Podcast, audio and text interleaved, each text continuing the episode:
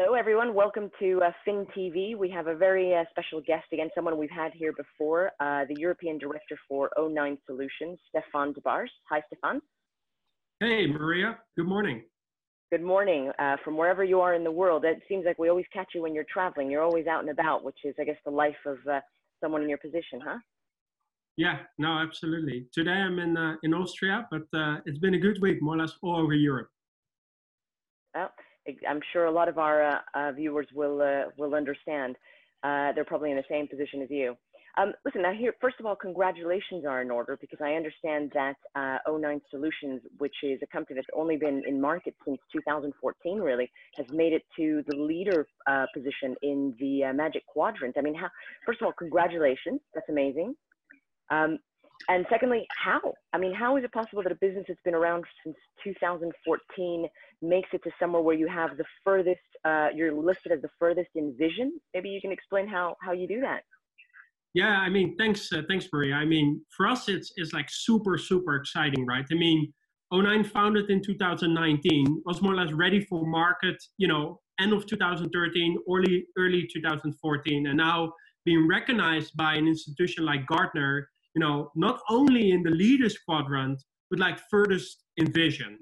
And for us, I mean, that's really a proof of what we are bringing to the market, the value that we are delivering to our clients, but also it's a recognition of the technology that we have developed that allows organizations to truly build a future state uh, supply chain planning environment that makes them ready to actually turn their supply chain into a competitive advantage over their competition. And I think especially on you know furthest vision, this all comes down to you know being future proof.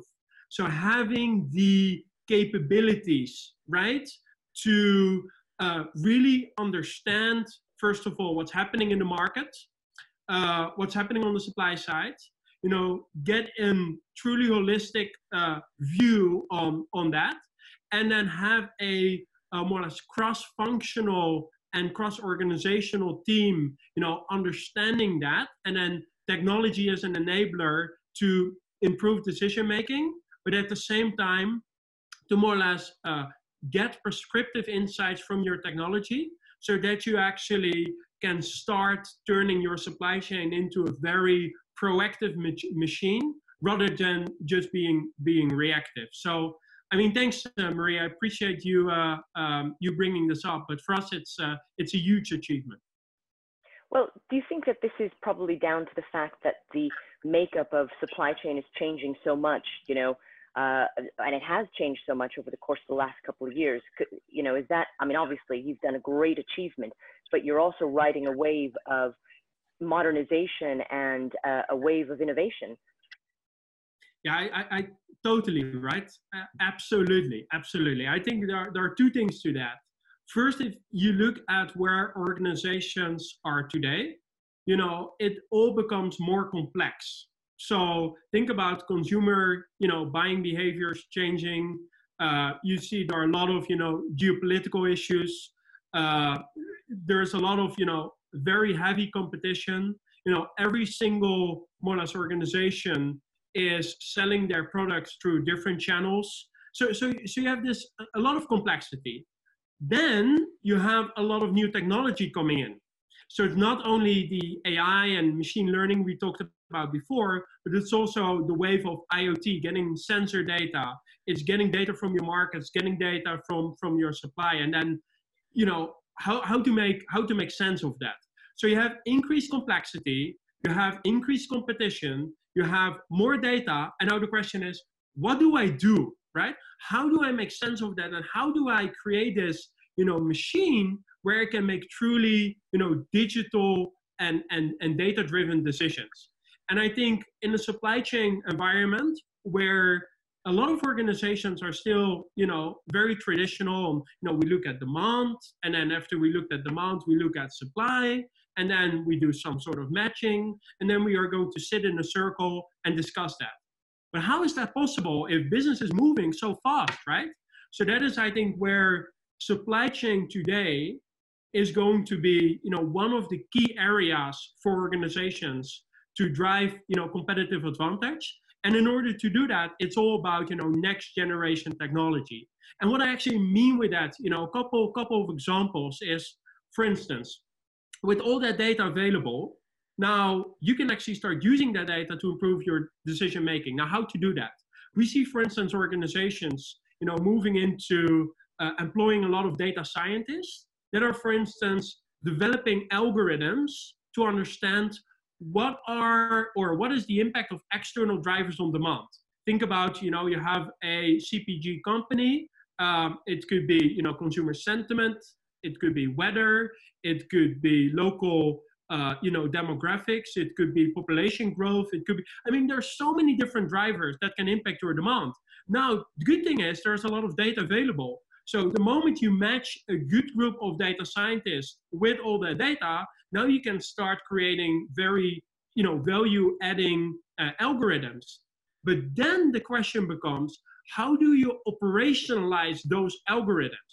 And that is where, you know, future state capabilities come in. That that is one of the, the I would say, the, the unique uh, uh, technological capabilities that we can provide that through you know R and Python plugins, we can bring in those algorithms and now start using them in a supply chain context.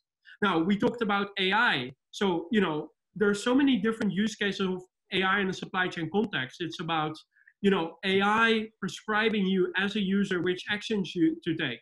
It's you know AI uh, to be used to cleanse your data. It's AI to be used to understand what drives your demand and what drives your supply. So, so all those elements are, you know, very important. But then obviously, you know, we talk about so much of data, and there it comes down to having the architecture in place to manage that, uh, more or less, those enormous amount of data, and then actually giving you as an organization visibility across every single node in your supply chain. So to your point, absolutely agree with you. Supply chains, you know, modernize, they, they digitize, which means that, you know, supply chain is not, you know, how it traditionally is, you know, you, you, you, you, you, you ship products, you look into the make processes and all that stuff. No, it becomes a digital process where, you know, you can actually control that is available, you know, improve your decision making by, by 10x, right? You, um, you know, we, you talk about something that's very important, which is visibility. You know, visibility is something that every supply chain director is after. Um, does AI prove, you know, does AI offer or this uh, holy grail or an answer to this holy grail of getting supply chain end-to-end visibility? Well, I think AI not necessarily is giving you the vi visibility. Um, I think and that's also you know one of the reasons why are why we are positioned as a, as a leader in furthest on vision. What's what's what's critical when it comes to visibility is creating a digital twin of your supply chain which means that all the way from your sourcing activities to what drives your demand you have this connected model which means that the moment your demand goes up you immediately understand that every single node in your supply chain what is the impact and what do I need to do to make sure that I can fulfill that demand? At the same time, let's assume you have a shortage. Uh, your, your, one of your key suppliers, you know, there is a constraint. What you want to understand immediately, what is the impact on my demand? And then what you want to have is a platform that actually prescribes you what to do. So it's like, hey, Maria, maybe you're, you're flying tomorrow. Google is sending you a message, hey, you need to leave, you know, by X to get to the airport on time. Now, in the supply chain should be the same, right? So you're constrained. What do you recommend me to solve that constraint to make sure I can support the demand? Maybe you have some inventory at a different location, so you can uh, transfer that. Maybe you can expedite some material. Maybe you have an alternate source. I mean, it could be different ways, but in order to do that, you need to have the digital twin. Because today in supply chains, people are, are working in those silos and then making all these suboptimal decisions. So you want to know immediately demand goes up, impact on supply, there's a supply constraint, impact on demand. You know, truly digital, and then a platform prescribing you what to do. Because that is in essence uh, what is needed, you know, from a visibility, uh, but also decision-making perspective. Now you make it sound so easy. Uh, you make it sound so easy, but at the same time, it's kind of kind of a daunting prospect for uh, supply chain directors that have been running a supply chain in a certain way for X number of years. You know, how do you? Uh, I mean, how do you actually turn the supply chain and, and, and implement something like this that seems so visionary, seems so futuristic? Uh, how do you do that for people that might find this kind of thing daunting? Yeah, no, absolutely right. Um, I think the, the key message here is start small and then, you know, accelerate and add incremental capabilities on top along the way. So, for instance, one of the things that we see working extremely well is what we call a digital process prototype. So, what this in, in actually means is organizations come to us, to your point, I have data challenges, I have process challenges, I have change management challenges. So there are all kinds of challenges and concerns, and I can totally understand that. Now, the answer to that is not like a big boom waterfall project. The answer to that is let's start small. Let's start with maybe a division, maybe a region, maybe a small part of the business. Then with a subset of data, the processes of a organization, we can actually turn around a full blueprint of the future state supply chain in eight to 10 weeks, which means now you get, you know, that blueprint simulated in a platform where you can see, okay, so this is how I would do demand planning. This is how I would do commercial planning. This is how my marketing teams and my sales teams can start communicating with my supply chain planners. This is how procurement can be involved and so on. So the moment you have that digital uh, blueprint, it provides, you know, alignment across the organization, across the stakeholders. It gives an understanding how to solve those challenges, right? It gives a perspective of what can be achieved. Uh, and, and all those key benefits is what you get in eight to 10 weeks, where you then as an organization can sit together and say, okay, now it becomes clear to me, right? What are my use cases for AI? How, how, I, how can I cleanse my data? How can my teams communicate better? How can I interact with my customers? How can suppliers become part of my supply chain and so on? And then from that moment, you can say, okay, now I want to switch this on. And then you can actually, you know, based on a rollout plan, get those capabilities, you know, uh, up and running in your organization.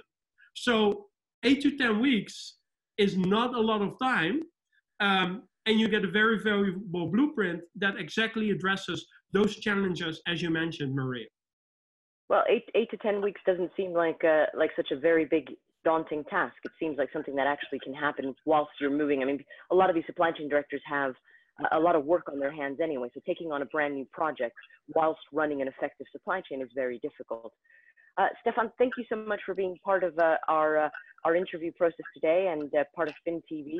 If uh, for those of you, if, you, if you'd like to hear more uh, from Stephan, we have another podcast that's in our library, but equally we'll have contact details for Stephan and O9 Solutions. Once again, congratulations. I think it's a huge achievement and to be with a company that's, that's so visionary in the marketplace. So thank you again, and we look forward to having you again on Fin TV. Thanks a lot, Maria. Talk soon.